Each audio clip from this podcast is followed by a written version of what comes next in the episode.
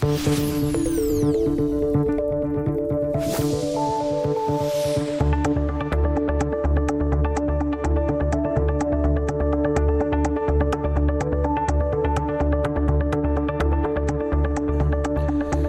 ¿qué tal? ¿Cómo están? Muy buenos días. Son las 9 de la mañana y casi dos minutos. Bienvenidas, bienvenidos a Asturias al Día, el programa que tenemos en la radio pública en RPA, en esta franja entre las 9 y las 10 de la mañana, todos los días de lunes a viernes, para charlar, tertuliar, eh, reflexionar sobre cuestiones de actualidad.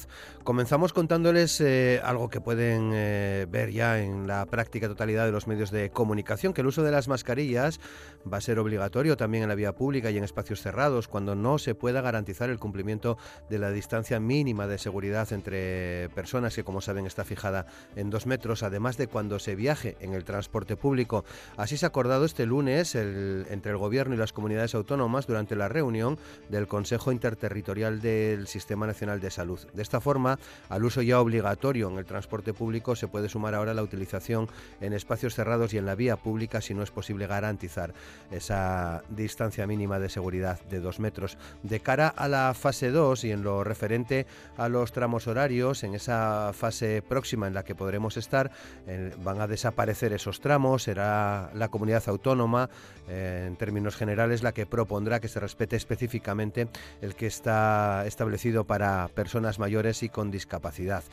En el terreno político, ya saben que el Gobierno negocia con Esquerra, con Ciudadanos, con el PNV, la que sería la quinta prórroga del estado de alarma, que se va a votar mañana miércoles en el Congreso de los Diputados y que va a ser eh, posiblemente aprobada en esta jornada de martes en el Consejo de Ministros. Podría alargarse hasta el 5 de julio para abarcar todo el proceso de desescalada. Por otra parte, los ayuntamientos son parte activa en este proceso de desescalada y en la reconstrucción social y económica que tiene que abordarse en nuestro país eh, por esta crisis provocada por el coronavirus. El presidente de la Federación Española de Municipios y Provincias, Abel Caballero, acusaba eh, a las comunidades autónomas de quedarse con los recursos que ha distribuido el gobierno para afrontar el gasto social provocado por la pandemia del virus, cuando este gasto lo realizan también los ayuntamientos.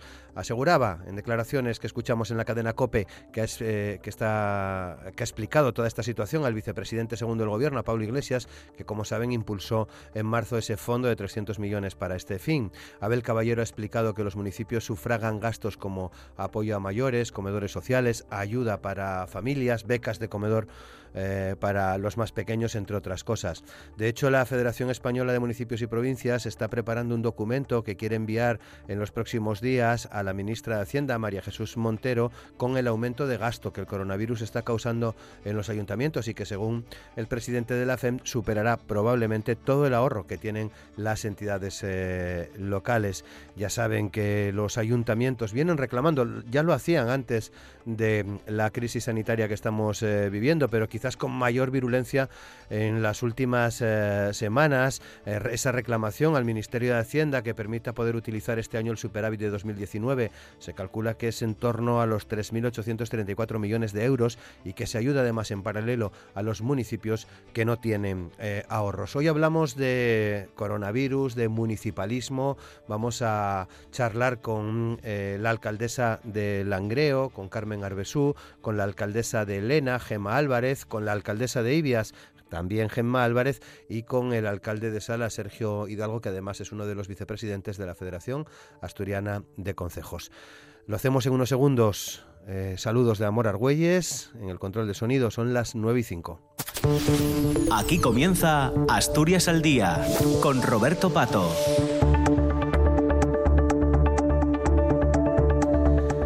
Carmen Arbesú, alcaldesa de Langreo. ¿Qué tal? ¿Cómo estás, Carmen? Buenos días. Hola, muy buenos días. Aquí estamos, bien. Muchas gracias por estar con nosotros. Gemma Álvarez, alcaldesa de Elena. ¿Qué tal, Gemma? ¿Cómo estás? Buenos días. Buenos días, un placer, como siempre, estar con vosotros. Muchas gracias. Gemma Álvarez, alcaldesa de Ibias. ¿Qué tal, Gemma? ¿Cómo estás? Buenos días. Muy bien, por aquí estamos con Sol. Muy bien. Y Sergio Hidalgo, alcalde de Salas. ¿Qué tal, Sergio? ¿Cómo estás? Buenos días. Muy buenos días a todos. Bueno, pues me gustaría abordar varios asuntos relacionados con la situación que estamos viviendo en estos eh, momentos, con cómo se está trabajando en los, eh, ayuntamientos, en, los municipios. La primera eh, pregunta que les quiero hacer es cómo están viendo esta fase en la que nos encontramos en estos momentos en términos generales y qué reflexiones, Carmen, estáis haciendo también de manera general en torno a la situación de, desescalada que estamos viviendo estos días. Pues sí, mira, a ver, en primer lugar la estamos viviendo lógicamente con mucha ilusión, porque es algo que a todos ya nos iba eh, pidiendo el cuerpo, ya queríamos ir, bueno, teniendo un poco más de libertad y, bueno y pudiendo hacer ciertas cosas que nos están bueno que nos estuvieron restringiendo dar un poco más de vida al municipio y reavivar un poco la actividad económica. Y por otro lado eh, como no puede ser de otra manera con mucha prudencia que yo es lo que recomiendo siempre porque el virus no ha desaparecido que no tengamos la sensación de que ya todo está bien porque no es así. El virus sigue ahí y seguimos sin vacuna y por tanto es muy importante eh, pues guardar la distancia de seguridad de dos metros que recomiendan las autoridades sanitarias y el uso de mascarilla cuando esto no sea posible e intentar, bueno, pues dentro de todas, utilizando todas esas medidas, ¿eh? pues intentar hacer la vida lo más normal posible. Y, bueno, y poco a poco esperemos eh, que Asturias, que, que, está yendo bastante bien en esta cuestión, y Langreo en particular también, pues que no nos tropeemos todo, ¿eh? que no nos encontremos con un rebrote fuerte y que, y que podamos seguir pasando de fases y, y, alcanzando pues, pues la normalidad normalidad cuanto antes. Mm. Gemma, Elena, ¿cómo, cómo la, lo, estáis viviendo? Pues bueno, la desescalada yo creo que todos compartimos que es algo necesario y la gente estaba deseando también eso, salir de sus casas, bueno, respirar un poco de aire fresco. Eh, yo tengo que destacar también la, a los vecinos la respuesta ejemplar que han tenido desde el minuto cero. Yo creo que casi todos los consejos, y al menos los reconozco, eh, la gente se ha volcado en colaborar, en ayudar, en poner de su parte. Sí es verdad que los primeros días, bueno, que nos dejaron salir a la calle, el, el primer día de terrazas o el primer día de paseo, fue la euforia y había un poco, un poco de descontrol, un poco de jaleo, pero yo creo que ahora las cosas poco a poco se han volviendo a la normalidad. La gente está entendiendo que hay que tomárselo con paciencia, que hay que ir poco a poco, que hay que respetar las medidas de distancia, de distanciamiento. Ahora parece que pues que nos van a obligar a poner mascarillas. Y bueno, siempre hay una pequeña minoría que hace lo que quiere, pero la gran y la inmensa mayoría están colaborando mucho y la verdad estoy eh, alucinada y orgullosísima de, contar con vecinos como los que tenemos y, poco a poco. La gente lo que quiere es eso, volver a, la normalidad, recuperar un poco su vida eh, y sobre todo pues olvidarnos un poco de tanto de tanta crisis, tanta negatividad y, buscar algo positivo en todo esto que bueno, hay que ver siempre la parte positiva. Eh, en Ibias, Gemma, ¿cómo, ¿cómo lo estáis viviendo? Pues aquí más que con ilusión, quizás con un poquito de, miedo, de incertidumbre, porque bueno, aquí somos uno de los consejos con menos de 5.000, entonces eh, pues ya tuvimos más o menos una vida normal antes de, que se pudiesen abrir los bares. Y notas cómo se va relajando un poco la gente y toma menos medidas y bueno, empieza a venir gente de, otras partes de Asturias, con lo cual sí que da un poco de, de miedo porque tenemos una población muy, muy envejecida y, bueno, hay que ser muy, muy prudentes. Y con muy pocos casos, ¿no? En, en, el eh, suroccidente en general, ¿no? En el suroccidente en general, sí. Aquí en Ibias tuvimos un caso en una residencia de ancianos que todo apunta a que es un falso positivo, con lo cual estaríamos a cero, así que muy bien. Sergio.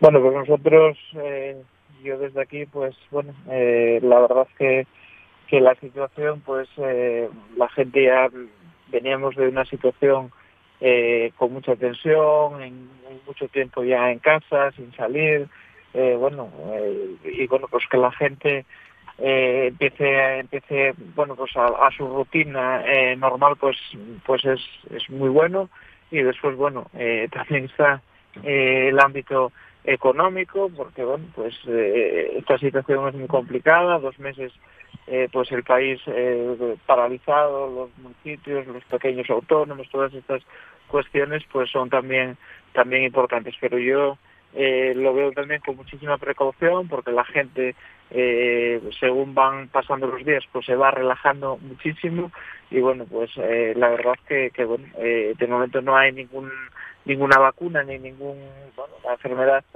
sigue sigue ahí y bueno, hay que tener mucho cuidado. A mí me preocupa también ahora el verano porque bueno, aquí en el municipio pues hay muchas casas de segunda residencia en las cuales pues vienen de, otras comunidades autónomas y demás y bueno pues eh, ya las casas rurales los hoteles ya tienen reservas para últimos de julio agosto de gente de, afuera y bueno hay mucho miedo porque porque bueno esto puede provocar eh, un rebrote ahora mismo en el municipio eh, tuvimos bastantes casos pero tenemos tenemos la situación controlada una residencia de ancianos en la cual pues eh, es una residencia eh, privada tuvo tuvo 17 17 positivos y, y, bastantes fallecidos eh, sobre 8 fallecidos. Y después a nivel del consejo pues hemos tenido otros otros 11 casos. Bueno pues son 28 casos en total son muchos casos y bueno esperemos que ahora ahora ya íbamos se están haciendo ya muchas pruebas están haciendo todas las semanas y bueno está saliendo está saliendo todo bastante bien digamos unas tres semanas todo bastante controlado y esperemos que, que, siga así, que, que esta confianza eh, que está teniendo la gente no, no provoque eh, un rebrote. Bueno, no me resisto a preguntaros por la política en general. Hoy el Consejo de Ministros tiene previsto aprobar una nueva prórroga que espera convalidar mañana en el Congreso de, de los eh, Diputados. Carmen, ¿cómo lo ves? Bueno, pues yo mm, lo veo bien. Obviamente, eh, si es lo necesario, si necesitamos ese tiempo más para poder eh, salir de esto victoriosos, pues lógicamente lo veo bien. Y casi es mejor plantear ahora una prórroga de un mes que sea ya pues con, un, con una meta final, ¿eh? que no que no ir a los 15 días y luego otros 15 días que parece que bueno nos lanza a todos también un poco más de incertidumbre.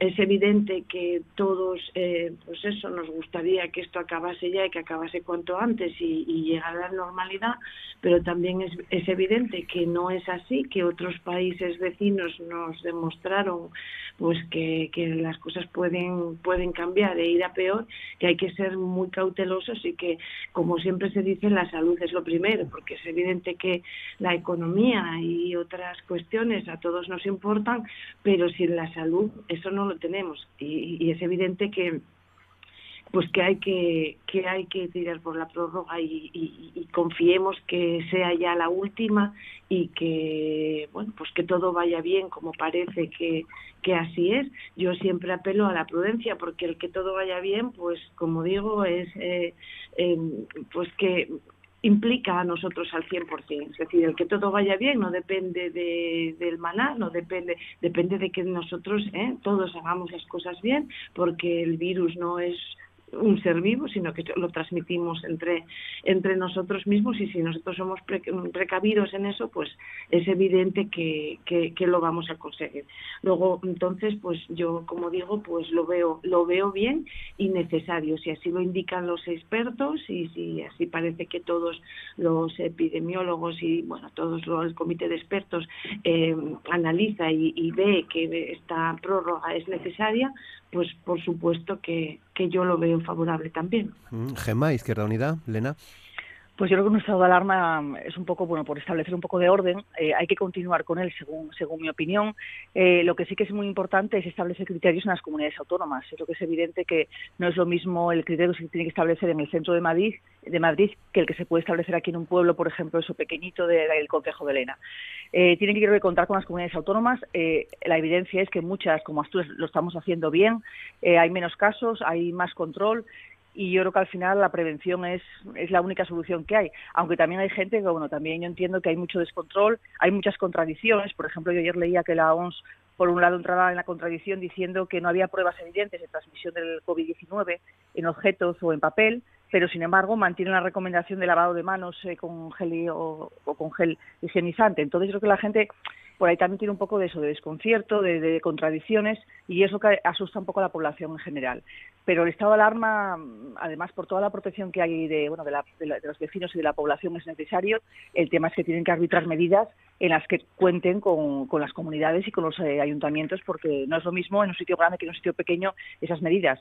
Y eso pues también ayuda un poco a que, a que la gente pues tenga un poco más de esperanza y pueda resurgir, porque hay mucha gente con muchas dificultades económicas, como sabemos, los que vivimos en sitios pequeños, sabemos que hay muchísima gente desesperada, eh, autónomos, pequeñas empresas, porque se les van, se, hay que pagar facturas, no tienen con qué pagar, aunque les ayudemos y estemos sacando ayudas por todos lados, pero la gente necesita un poco de respiro. Entonces, yo creo que se puede hacer también algo, algo simultáneo, seguir con el estado de alarma, pero con condiciones beneficiosas para todos.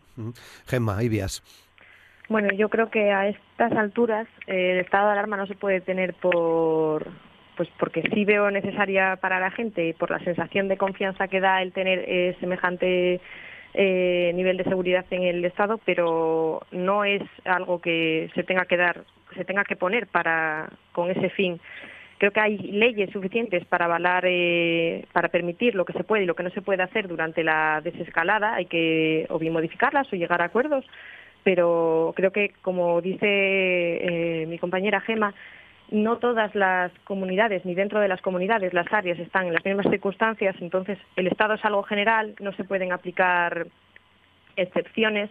Entonces creo que sería el momento de, empezar a, regular las cosas por, territorios, hacer el gran problema que tenemos en España, que no es lo mismo una ley eh, para Madrid que pues en el caso de, de Ibias. creo que en este momento solo por la sensación que pueda dar de confianza o de prudencia a la población no se puede mantener el Estado. Mm, y Sergio, ¿qué opinión tienes tú? Bueno, yo sobre esta cuestión, eh, bueno, yo entiendo que no podemos estar en un estado de, alarma eh, continuo y que, bueno, las cosas eh, ahora mismo estamos en un proceso de desescalada. bueno, entiendo que, que, que hay que arbitrar eh, otras medidas y, otros y otras cuestiones. Yo entiendo que además eh, un estado de alarma eh, ahora bueno, entiendo que, que, lo que se propone es un mes más, cada 15 días, un mes más.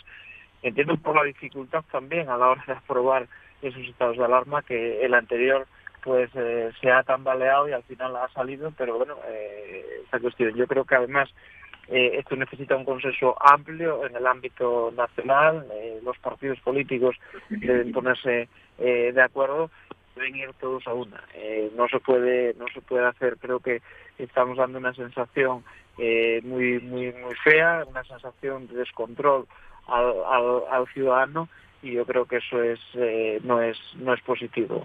Yo creo que si se acuerda pues ampliar ese estado de alarma debería de ser con un consenso amplio de la mayor parte de los grupos políticos que conforman el, Congreso y, eh, y si no, pues ir articulando eh, medidas eh, como las que se están también para la desescalada, pues, para quitar el estado de alarma empezar, empezar a funcionar. hay que cuidarse, hay que tomar las medidas oportunas, hay que hacerlo todo, pero también tiene que funcionar y tiene que arrancar y tiene que eh, crear eh, actividad económica eh, y poco bueno, 9 y 19 minutos, veremos a ver qué ocurre en el Consejo de Ministros de, hoy, en el Pleno del Congreso de mañana miércoles. Una cuestión general que también os quiero plantear en esta primera parte del, programa de, hoy. En términos generales, ¿diríais que los servicios municipales están respondiendo bien a los problemas que se han eh, derivado, que se derivan de, de la pandemia, Carmen? Bueno, yo creo que, que sí, con las dificultades, bueno, propias que, que conlleva toda esta situación, porque bueno siempre había que conjugar pues la prestación de servicios municipales básicos y esenciales pues con la protección de la salud y las recomendaciones pues que nos venían eh, indicando. Entonces bueno mm, yo creo que, que sí que se respondió bien que los servicios esenciales se siguieron prestando eh, de manera de manera periódica y, habitual. Se, se, priorizaron determinadas cuestiones como es evidente pues la limpieza y la desinfección en calles y, y todas esas cuestiones y a, la vez también la atención ciudadana para que todo aquel que necesitase pues cualquier eh, bueno, tipo de atención o, o, o papeleo o cuestiones similares pues las, las tuviese evidentemente. Con como digo las recomendaciones y por tanto se evitaba la presencia en un principio en la fase más dura todo tipo de mm, de presencia eh, para las eh, peticiones dentro del ayuntamiento y se facilitó todo pues de manera telemática, pero, pero se siguió prestando todo. Yo creo que sí fuimos resolviendo bien los problemas y bien saliendo de las cuestiones. Se recogió la basura de manera periódica, se hizo la limpieza más elemental y obvia de manera periódica, todo se fue conjugando de manera acorde a este estado y yo creo que sí que dimos un buen un buen servicio. Yo lo que ahora sí pediría un poco a la ciudadanía es es un poco de paciencia en cuanto a que es evidente que durante un cierto tiempo ciertas cuestiones no se abordaron y ahora pues no tenemos una varita mágica para que aparezca todo perfecto. Entonces se está haciendo una labor en concreto en Langreo importante de desbroce ¿eh? que en determinados pues, sitios era pues eh, importante como cementerios que estuvieron cerrados, pues como sendas o o caminos que cada la gente cuando sale pues lo ve pero claro es que estuvimos el tiempo que estuvimos eh, encerrados y, y, sin hacer esa labor y ahora evidentemente lo que pido es eso eh, un poco de paciencia porque así como se resolvieron los, los problemas más importantes en la en la fase más más dura y más restrictiva de, de esta pandemia pues ahora vamos a ir eh, abordando pues como digo otra serie de, de necesidades que, que es, es evidente que están ahí, que vamos a ir haciendo poco a poco ¿eh? y que conseguiremos tener pues todo a punto, pero que pues eso, que pido que pido un poco de paciencia. Es verdad que eh, los alcaldes, alcaldesas y el municipio siempre pues es el que lleva digamos el, el primer eh, golpe con el ciudadano porque es el que le tiene pues a, a, pie de calle y es donde se notan pues más las las las quejas, ¿no? Y, y encantados de que sea así, porque esa cercanía tiene que haberla siempre y, es eso lógico y lo normal, pero que, pues eso, digo que un poquito de paciencia porque todo lo iremos eh, ejecutando, ¿eh? pero necesitamos un poco de tiempo porque no se puede salir así de repente y tenerlo todo tenerlo todo fetén, que más quisiéramos. Eh, en Lena, ¿compartís esa opinión, Gemma? Hombre, yo creo que nosotros somos la primera respuesta siempre los ayuntamientos. Una vez más nos tocó a nosotros enfrentarnos a esto de primera mano. Eh, yo la verdad tengo que decir, tengo que dar las gracias pues a los trabajadores municipales porque estuvieron ahí siempre. Hubo muchísima gente teletrabajando, es verdad, pero cumpliendo, y ahí me consta porque tengo hablado con trabajadores a las 10, 11 de la noche cuando surgía un problema, porque los primeros días eran todo dudas, problemas, como es, como es normal. Eh, a mi equipo de gobierno, por lo mismo, porque los nueve concejales estuvimos ahí siempre también pues a disposición de todos los vecinos, día y noche y la verdad es que ese, ayuntamiento tengo que también agradecer a la oposición porque siempre eh, se les ha informado de todo, pero siempre han respetado las decisiones que hemos tomado. Entonces, por ese lado, pues la verdad, muy bien. Creo que los ayuntamientos siempre somos los que damos la primera respuesta. Eh, desde aquí se ha, hecho todo lo que se ha podido, desde eh, estar en contacto con la gente, ver qué necesidades tenían, pues en cuestión de llevarles alimentos, medicinas en los pueblos, como desde a los negocios cuando empezaron a abrir, pues de darles mascarillas, eh, darles pantallas protectoras, incluso batas, hacer campañas también en las que colaboraba la gente para hacer mascarillas y repartirlas, por aquí es un consejo grande y no nos llegó todavía ningún material hasta hace una semana, o sea, la gente pues necesitaba mascarillas y no teníamos ni dónde comprarlas, con lo cual pues se consiguió tela y, se pudieron hacer muchas eh, en colaboración con los vecinos y, se hizo, bueno, pues ahí un sistema muy bueno para, para entre todos colaborar y ayudar. Y, y creo que eso fue la respuesta directa y la gente, bueno, pues ahí, ahí está y luego, bueno, todo el tema de desinfección también hicimos lo que pudimos en las calles desde el minuto cero para que la gente saliera saliera tranquila y, y, eso al final pues fue eso. Son pequeñas respuestas quizás que a lo mejor no es que sea muy importante que, bueno, pues mira, desinfectamos una calle, pero es que eso da muchísima tranquilidad a la gente porque es lo que se van a encontrar cuando ponen un pie, un pie en la acera. Y luego, bueno, estamos también con ayudas a autónomos, a pequeñas empresas, que las sacamos, vamos a sacar en breve. Eh, vamos a hacer una partida de 100.000 euros para echarles una mano y luego también reforzar el servicio de, ayudas de emergencia que, se que están subiendo exponencialmente por la situación que, tenemos. Yo creo que, que los ayuntamientos, una vez más, eh, y hablo en general de todos porque me consta que hablo con los alcaldes y estamos todos igual, que estuvimos a la altura, estamos a la altura y como siempre pues no nos queda otra que seguir así y como decía Carmen, encantados de que los vecinos cuenten con nosotros, por supuesto. Gemma Enibias.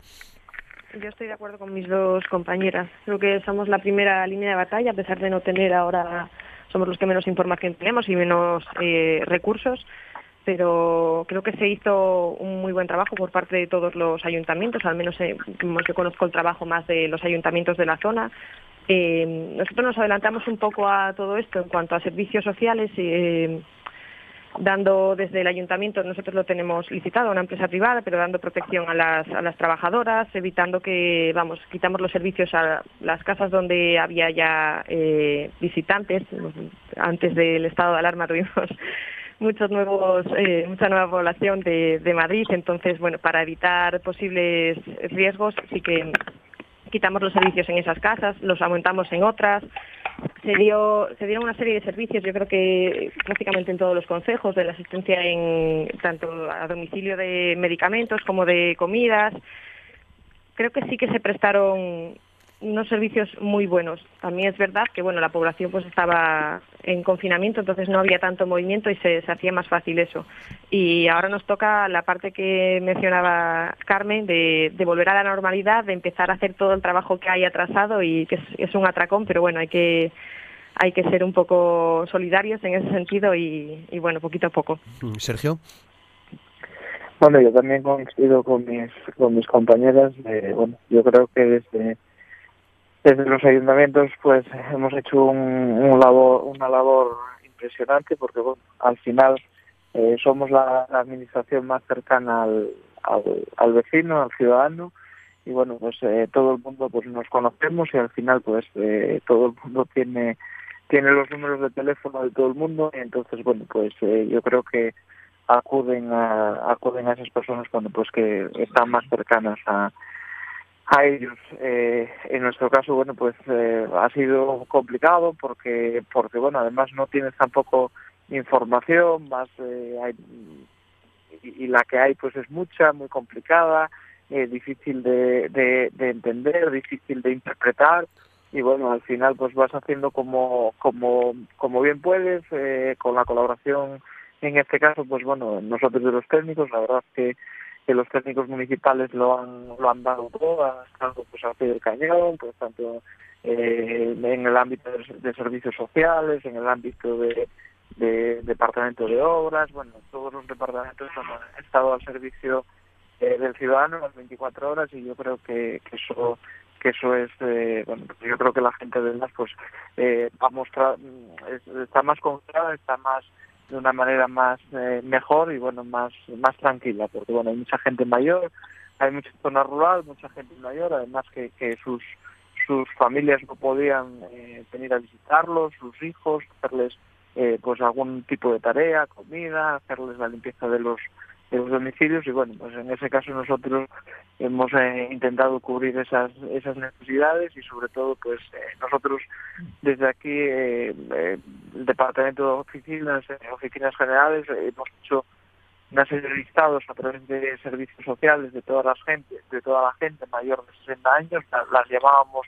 todas las semanas eh, pues estaban los técnicos charlando con ellas un, un cacho y bueno pues al final la gente era lo que quería, era eh, hablar un rato y estar un poco entretenido. Bueno, eh, habéis mencionado ya en varias ocasiones la reconstrucción eh, social y económica que tenemos por delante. Eh, el presidente de la Federación Española de Municipios y Provincias ha insistido en las últimas semanas en que este proceso es imposible sin los ayuntamientos. Supongo que también compartís, Sergio, esa, esa opinión de Abel Caballero. Sí, Sergio.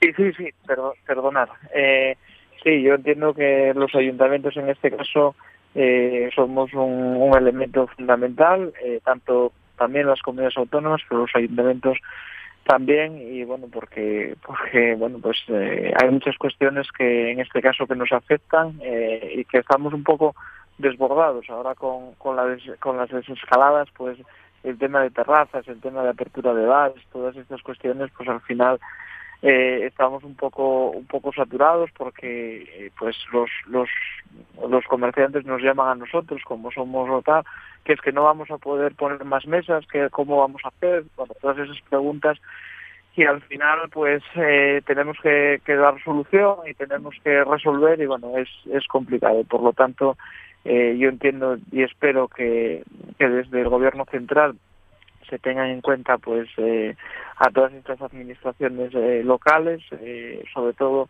eh, aunque seamos ayuntamientos pequeños con poca población eh, pues tenemos mucho que decir, tenemos que dar muchos servicios, económicamente pues no tenemos recursos tampoco para afrontar muchas de esas cuestiones, como ya decían mis compañeros, pues está subiendo eh, las cuestiones eh, sociales, eh, las ayudas a, la emergencia, todas esas cuestiones, pues ahora van apareciendo casos que realmente necesitan una intervención y una ayuda importante porque bueno porque por, por la situación y por porque bueno pues se han quedado en ERTE, se han quedado al paro, han perdido su puesto de trabajo, o pequeños autónomos que no están recibiendo ingresos y que ya estaban pues un poco eh, asfixiados, pues ahora mismo pues esta situación pues acaba acaba con ellos y, bueno pues tenemos que brindarles esas ayudas. Yo eh, espero que, que, la economía pues eh, vaya respondiendo, espero que estos eh, pequeños comercios, pequeños autónomos, pequeños pequeñas empresas puedan seguir adelante, que aguanten esta embestida y bueno y, y, para eso pues ahí debemos de estar los ayuntamientos. Eh, Gemma, eh, Ibias. Pues estoy de acuerdo con mi compañero. Eh, creo que los ayuntamientos, como bien decimos todos, al final estamos en la primera línea, somos los que primero recibimos los problemas de, los vecinos. Eh, en este caso, con eh, que mencionaba Sergio de las terrazas, etcétera, al final tienes que buscar la manera de poder ayudar a los vecinos en pues que puedan ampliar en zonas públicas, que puedan siempre tienes que, solventar tú un poco eh, el llevar la ley a tu territorio, el buscar la manera de, favorecer a los vecinos, de que puedan seguir trabajando, de facilitarles un poco el reanudar eh, la actividad. Eh, tenemos, somos los que ofrecemos las primeras ayudas sociales a toda la población, que ahora sí que es verdad que, se está notando un repunte en las solicitudes a pesar de que, bueno, pues en nuestro caso es una población muy envejecida, eh, jubilados o incluso muchísimos prejubilados de, la minería, pero, pero sí que sorprende el, repunte que no, no nos lo esperábamos para nada. Y esperemos que, aguanten, que aguanten pues las pequeñas empresas que aguanten esta situación y que salgamos pronto de ella. Eh, Elena, Gemma. Pues nosotros un poco en la misma línea. Eh, al final estamos ahí para atender a los vecinos. Como bien decía Víctor, nos llaman directamente y nos preguntan por cómo aplicar las leyes. Hay mil dudas que yo creo que a veces nadie sabe porque el Estado a veces eh, pone leyes y yo entiendo también la situación que hay que es muy muy determinante y no se sabe un poco pues eh, respuestas a veces algunas preguntas intentamos siempre solucionarles responderles adaptarlas como bien decía Gema a nuestra población a nuestro entorno y luego, bueno, eh, sí que el Estado está poniendo ayudas en marcha, que hay por ahí... Pues... Hemos perdido la... Sí. ¿Sí? Sí, estás ahí, ¿eh, Gemma? Sí, que te perdíamos un segundo, sí. ¿Me oís? Sí, sí, perfectamente, sí. Perdona, sí, sí, estoy aquí, además no me moví. eh, como os decía, que, que, al final pues la gente te dice que hay muchas ayudas que, que está dando el Estado, pero que al final no les llegan directamente esas ayudas, pues bueno, porque no cumplen los requisitos, por bueno, por a veces eh, cosas que, no llegan a la calle. Por eso en el caso de Elena, pues hemos puesto en marcha unas ayudas directas para autónomos y pymes. hemos intentado rascar del bolsillo del ayuntamiento todo lo que hemos podido, eh, recortando, bueno, pues no hubo fiestas en fiestas, algo de deportes, algún evento que tampoco se hizo y sacar unas ayudas de 100.000 euros para, para los lenenses eh, que van a ir destinadas de forma directa eh, con una cuantía directa de 450 euros a los que no pudieron abrir y 250 euros a los que sí pudieron abrir y ganaron menos del 50%. Entonces, un poco, bueno, no es la, la solución, pero otra pequeña ayudita más, otro pequeño granito de arena para que la gente al menos pues pueda salir de esta y pueda tener al menos la ilusión, porque mucha gente nos transmite que al final lo que hace falta es ilusión y ganas aparte de, de ayudas, por supuesto, pero para poder seguir adelante, porque hay gente, como decía antes, muy desesperada y con muchos problemas económicos. Y luego también hemos reforzado el tema de ayuda social con las ayudas de emergencia, que aquí ya teníamos 90.000 euros, pero bueno, se ha reforzado con 20.000 euros más y reforzaremos con todo lo que haga falta para que nadie se quede sin ayudas, pues sin poder pagar la luz, el agua, el teléfono o, por supuesto, sin comida. Estamos, estamos ahí trabajando fuertemente y al final, pues la, la pregunta era, pues si era imposible una reconstrucción económica y social sin los ayuntamientos, pues claramente un sí enorme, porque somos eso, la primera línea y los que al final cuando alguien tiene un problema nos llama a nosotros. Entonces la respuesta tenemos que darla. Yo pediría un poco más ayuda de la Administración, que, refuerce algún servicio, que nos ayude económicamente, que nos deje también eh, gastar el, superávit del 2019 y el remanente de tesorería, que aunque algunos no tengamos mucho, pero algo es y todo va sumando,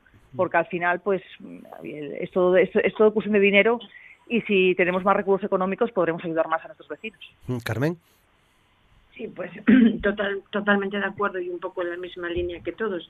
Es evidente que la reconstrucción, eh, tanto social como económica, pues eh, nosotros tenemos que jugar, los ayuntamientos, una parte importantísima porque nosotros estamos en contacto directo con, el con nuestro tejido económico y empresarial y con la hostelería y el comercio y nosotros somos pues los que tenemos que digamos, adaptar las, las, las, normas, porque las normas vienen, pues eso, generales, y luego, pues nosotros tenemos que darles ese matiz para que podamos, para que puedan, pues salir, bueno, airosos de lo más posible de esta situación, como el tema de terrazas que comentaban también mis compañeras y compañero anterior, en el sentido de que, de que efectivamente eh, la norma tienes que darle la flexibilidad oportuna para que esto pueda eh, salir adelante y dar un poco de respiro.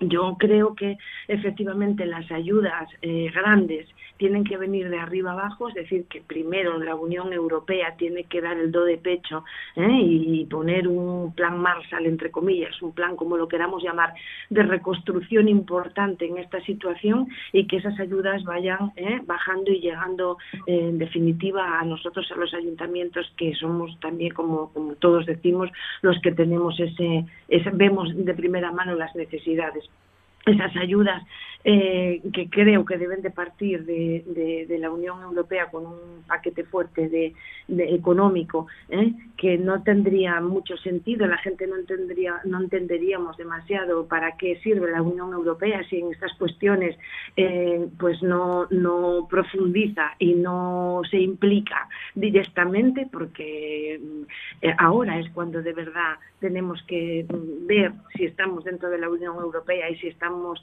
de verdad arropados o no, ¿no?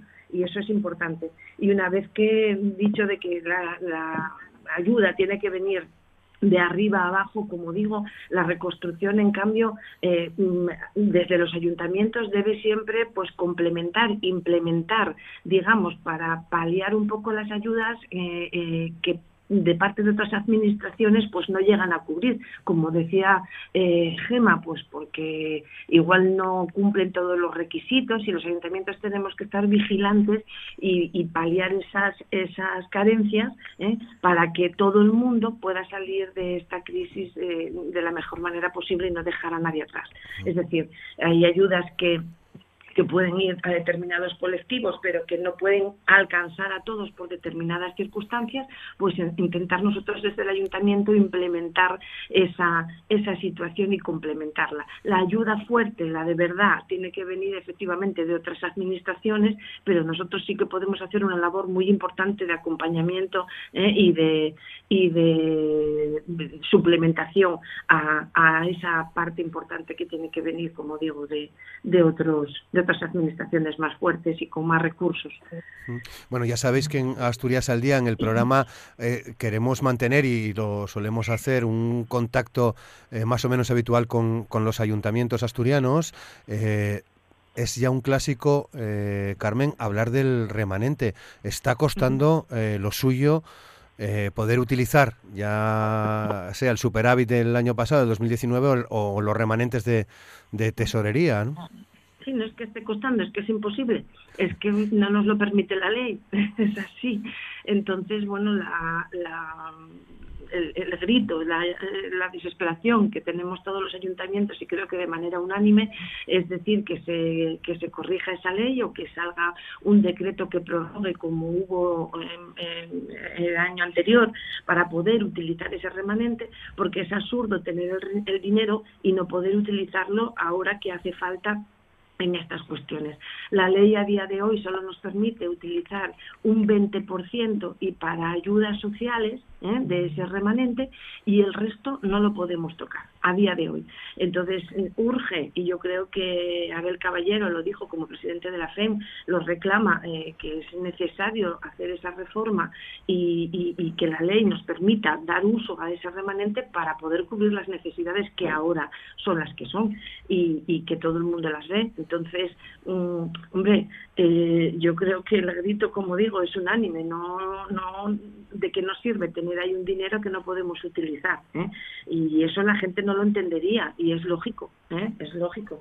Nosotros necesitamos una ley que nos respalde y que nos pueda dar que nos pueda dar, abrir el grifo, ¿eh? para poder usar ese remanente eh, en lo que ahora mismo pues todo el mundo, todo el mundo espera, ¿eh? que son ayudas importantes a, a, los sectores que están sufriendo esta pandemia de manera, de manera cruel. Entonces, bueno, pues yo creo que hay mm, todos los ayuntamientos vamos a estar en unión ¿eh? pidiendo lo mismo y, creo que sería un error ¿eh? el no dejarnos utilizarlo. Eh, Gema, Izquierda Unida. Pues yo creo que lo entiende muy fácilmente, como bien dijo Carmen. El remanente municipal, para que todo el mundo lo entienda, es como pequeños ahorros. Eso significa que los ayuntamientos, si tenemos remanente positivo, como tenemos la gran mayoría, hicimos las cosas bien y ahorramos dinero durante un montón de años que lo tenemos ahí parado. Eh, cuando tú tienes ahorros, los ahorros son para gastarlos en épocas de crisis y estamos pues en una pandemia mundial. ¿Qué mejor época de crisis para poder gastar los ahorros en los vecinos que, en estos momentos? Yo creo que algo es, como digo siempre, sentido común, aplicar el sentido común y yo espero que esto es algo que todos los ayuntamientos pedimos, que toda la gente que estamos gobernando es normal que se quiera gastar ese dinero en estos momentos que lo necesitamos mucho y que nos dejen gastarlo simplemente. Y luego otro dato importante que dijo antes Carmen, que, es Europa. Eh, ahora es cuando verdaderamente tenemos que nos tienen que demostrar si somos europeos o no somos europeos. Europa tiene que estar a la altura y tiene que también intentar eh, mandarnos ayudas que realmente lleguen, porque yo creo que si no al final, pues si estamos en Europa, ¿para qué estamos? Si, si, no, nos, si no nos ayudan cuando realmente lo, necesitamos, porque esto es algo que, como dije antes, es una crisis sanitaria mundial y es el momento pues de que todos eh, nos unamos e intentemos ayudar con lo que podemos. Y más cuando tenemos dinero ahí que está ahorrado y está parado sin poder gastarlo. No es lógico que, que nos lo tengan ahí y que no nos lo dejen gastar en lo que realmente hace falta. Mm, Gemma, del Partido Popular.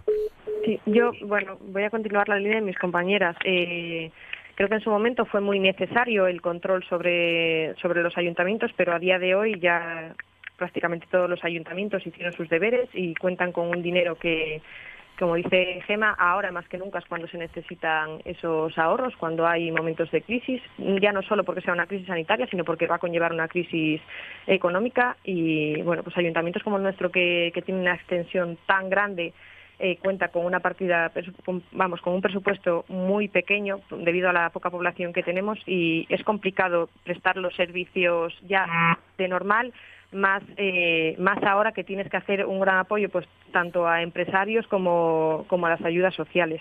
Creo que es el momento de, de ponerse a trabajar y cambiar, cambiar esa, esa ley. Sergio.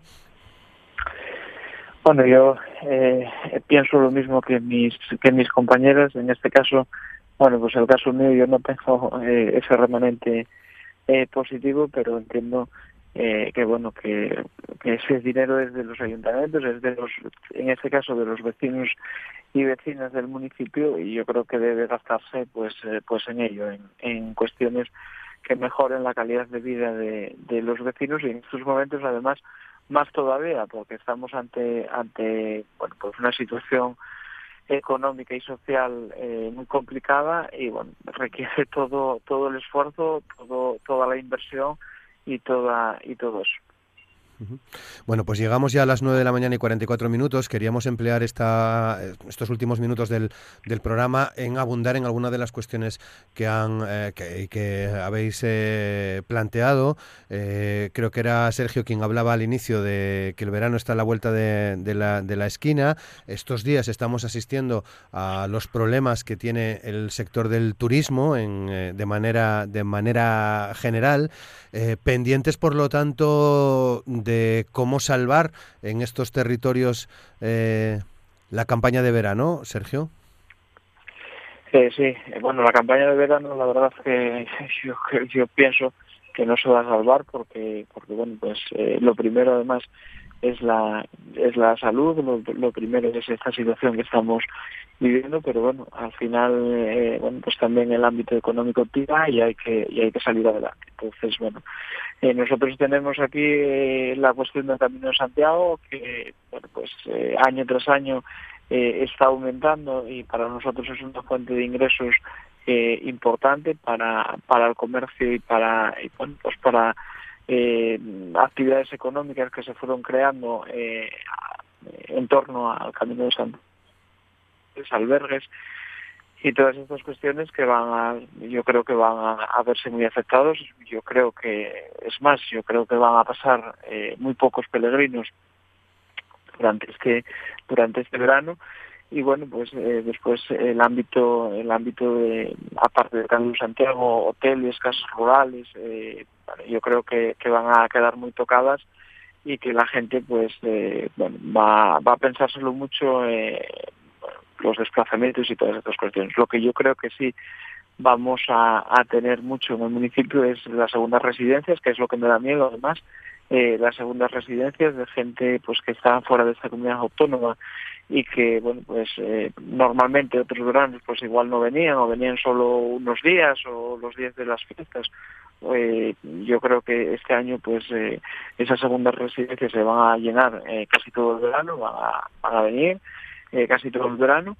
Y bueno después esperemos que, que esto vaya normalizándose y a ver cómo a ver cómo la gente responde a ver cómo la gente responde. Nosotros, en este caso, tenemos eh, tenemos actividades a lo largo del, del, verano que más o menos han quedado suspendidas. Eh, hoy, además eh, ya estuve en el río, hoy es lo, se fue la apertura de, de la pesca en el ámbito deportivo, que además eh, quiero felicitar eh, desde aquí al pescador eh, Íñigo que pescó el campano en red y bueno pues es una actividad eh, económica que da mucha vida también tanto la pesca como la caza a, nuestro municipio eh, a través del, de toda la, la, ribera del río eh, y bueno yo creo que eh, va, va a verse también afectado porque bueno pues hay, hay cotos eh, por parte de la vendidos por parte de que otras comunidades autónomas no pueden eh, desplazarse bueno pues a disfrutar de, de su deporte. Entonces, bueno, a ver cómo, cómo va evolucionando, esperemos que vaya eh, recuperándose poco a poco y, y, bueno, nosotros intentaremos apoyar al sector lo máximo posible. Gemma, en Ibias. Pues nosotros estamos eh, más o menos como Sergio.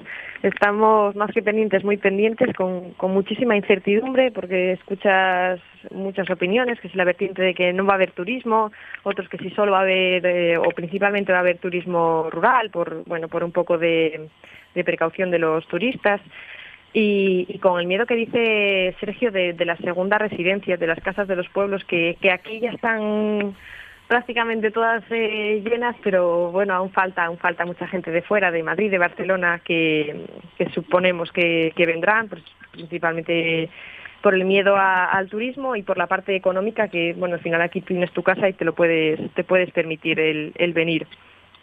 Sí que influye mucho esta, estos meses de parón, porque son el turismo aquí pues es, es temporal, empiezan principalmente desde la Semana Santa y, lo notaron mucho los hosteleros. Tienen, tienen mucho miedo por saber cómo, cómo se van a tomar la gente toda esta toda, toda esta desescalada y, tenemos por otra parte la parte de cómo cómo se verá al turismo al turista cómo se desde un principio toda la gente que vino de, de Madrid se le miró con recelo incluso ahora los que vienen de eh, familiares de Oviedo de Gijón de bueno de otras ciudades siempre se miran con recelo. Entonces hay que ser prudentes a la hora de, llevar a cabo el trabajo y también de tratar al turista que no, que no se sientan incómodos, que bueno, es, es un proceso complicado, es todo completamente nuevo, entonces hay que, hay que ser prudentes en todo, en el trabajo y en el trato de, de los visitantes. Mm.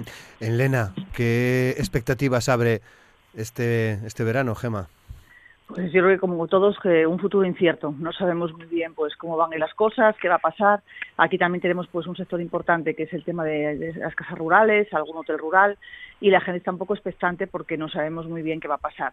Ahora mismo estamos a, haciendo campañas eh, sobre todo de apoyo al comercio a nivel a nivel local una campaña que tenemos en marcha ahora que se llama Todo lo que merece la pena lo tienes en Lena, para intentar primar que, que, la gente se quede aquí, que gaste aquí. También es otra forma, bueno, no es que sea turismo, pero es una forma también de, de mirar por los negocios locales y que la gente que está aquí, bueno, pues eh, si compras aquí, al final pues el gasto lo haces aquí y nos ayudamos unos a otros.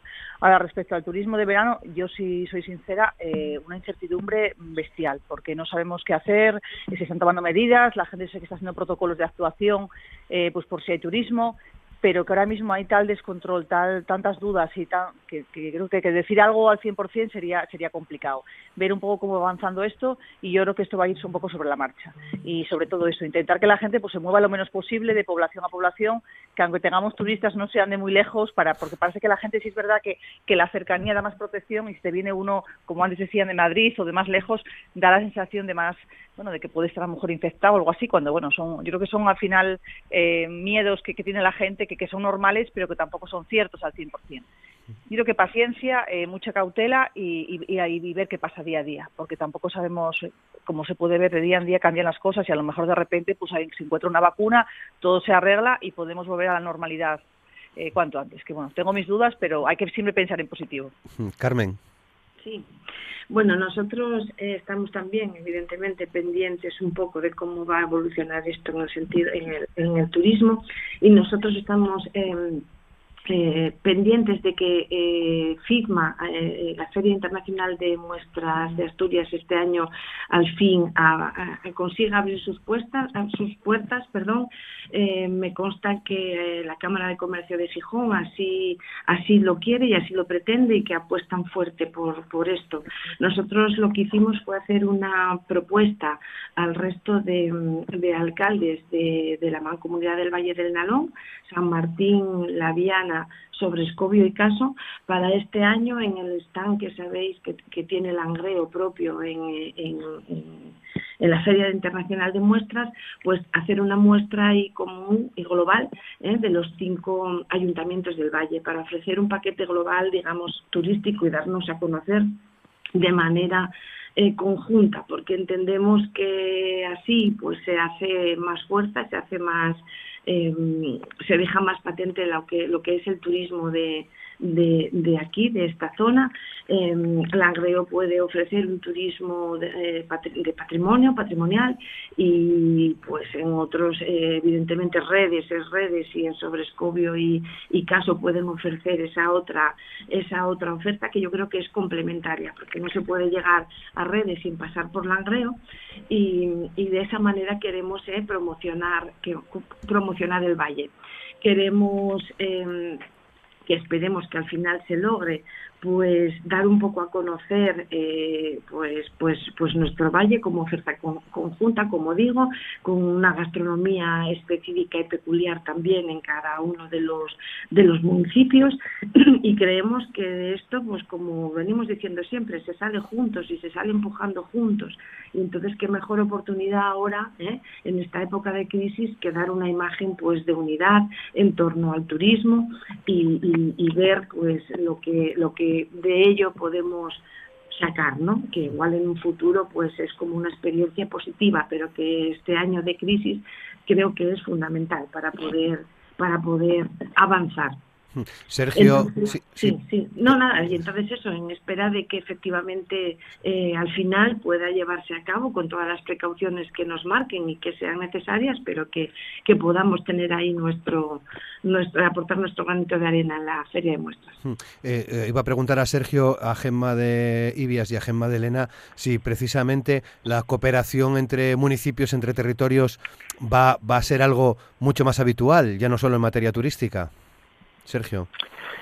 Bueno, yo entiendo que debe ser así, es decir, debemos de nosotros aquí en, nuestra zona, aunque eh, bueno no tengamos una no tengamos una mancomunidad porque no hay eh, nosotros no pertenecemos a ninguna mancomunidad eh, ahora mismo en la actualidad pero bueno sí colaboramos en cuestiones con los ayuntamientos que tenemos eh, al lado y bueno pues con Pravia, con Belmonte, con Tineo eh, con Soto, con Muros, pues nos ayudamos y, bueno, estamos ahí eh, a todas horas en contacto. Yo creo que eso es eh, eso es positivo y, yo pienso que muchos servicios además van a tener que, ser eh, bueno, pues, eh, de forma conjunta entre más ayuntamientos como los nuestros pequeños que bueno vamos en la zona rural va bajando también de población, con ello nosotros ya hemos bajado de, de 5.000 habitantes, con ello también se pierde pues eh, ayudas económicas y todo esto pues eh, dificulta pues eh, seguir manteniendo los servicios de calidad que, que bueno que, que, se estaban dando. Entonces bueno yo creo que esas agrupaciones entre los distintos municipios y colaboraciones y ayudas tienen que ser necesarias y de, y de aquí arriba pues van a van a ser lo más. ¿En Ibias? Nosotros, bueno, no tenemos una mancomunidad en, uso, por decirlo de alguna manera, pero sí que, bueno, por mediación de, del grupo del líder, eh, todo el tema del sector turístico sí que lo trabajamos como área. Creo que el, tratar de venderse como consejo a día de hoy eh, no es algo útil de cara al turista, sí que se tiene que ir más en grandes extensiones eh, si es posible. Y sí que vamos trabajando en, vamos, en coordinación los, los tres municipios que, que formamos ese, ese grupo. Y Elena. Bueno, pues Elena tenemos la montaña central que, como sabéis, está formada por Riosa, Ayer, Rivera, Morcín, Mieres y bueno y nosotros. Y bueno siempre se hacen cosas y sobre todo el sector turístico en conjunto. Hay muy buena relación entre todos los ayuntamientos. Y por supuesto si antes ya colaborábamos y hacíamos cosas pues ahora con más razón.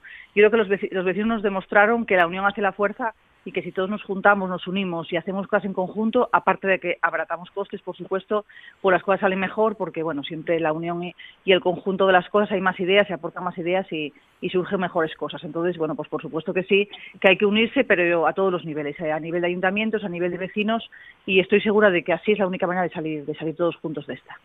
Muy bien, pues son las 9 y 57 minutos. Vamos a dar por concluido el programa de hoy, agradeciendo como siempre la participación de quienes han eh, compartido todas estas reflexiones y opiniones con, con nosotros en esta mañana de martes. Carmen Arbesú, alcaldesa de Langreo del Partido Socialista. Carmen, muchas gracias. Muchas gracias a vosotros, encantada de estar aquí. Gemma Álvarez, alcaldesa de Lena de Izquierda Unida. Gemma, muchas gracias también por participar en esta mañana. Pues gracias a vosotros y mucho ánimo. Y Gemma Álvarez, alcaldesa de, de Ibias, del Partido Popular, también muchas gracias, Gemma, por estar con nosotros. Gracias a vosotros, un placer. Y Sergio Hidalgo, alcalde de Salas de Foro Asturias. Sergio, también muchas gracias. Muchas gracias a todos y mucha salud. Pues eh, que las cosas vayan bien para, para todos y todas. Lo dejamos hoy aquí, este programa Asturias al Día. Volveremos mañana, ya saben, a partir de las 9 de la mañana.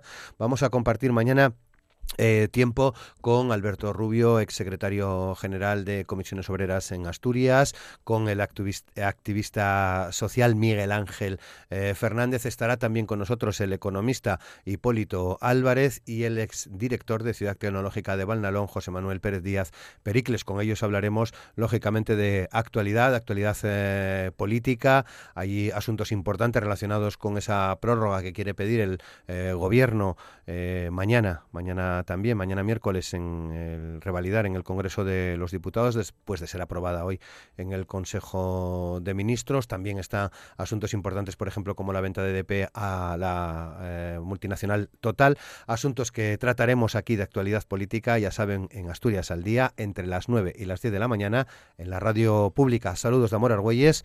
Les esperamos mañana. Muchas gracias. Feliz día.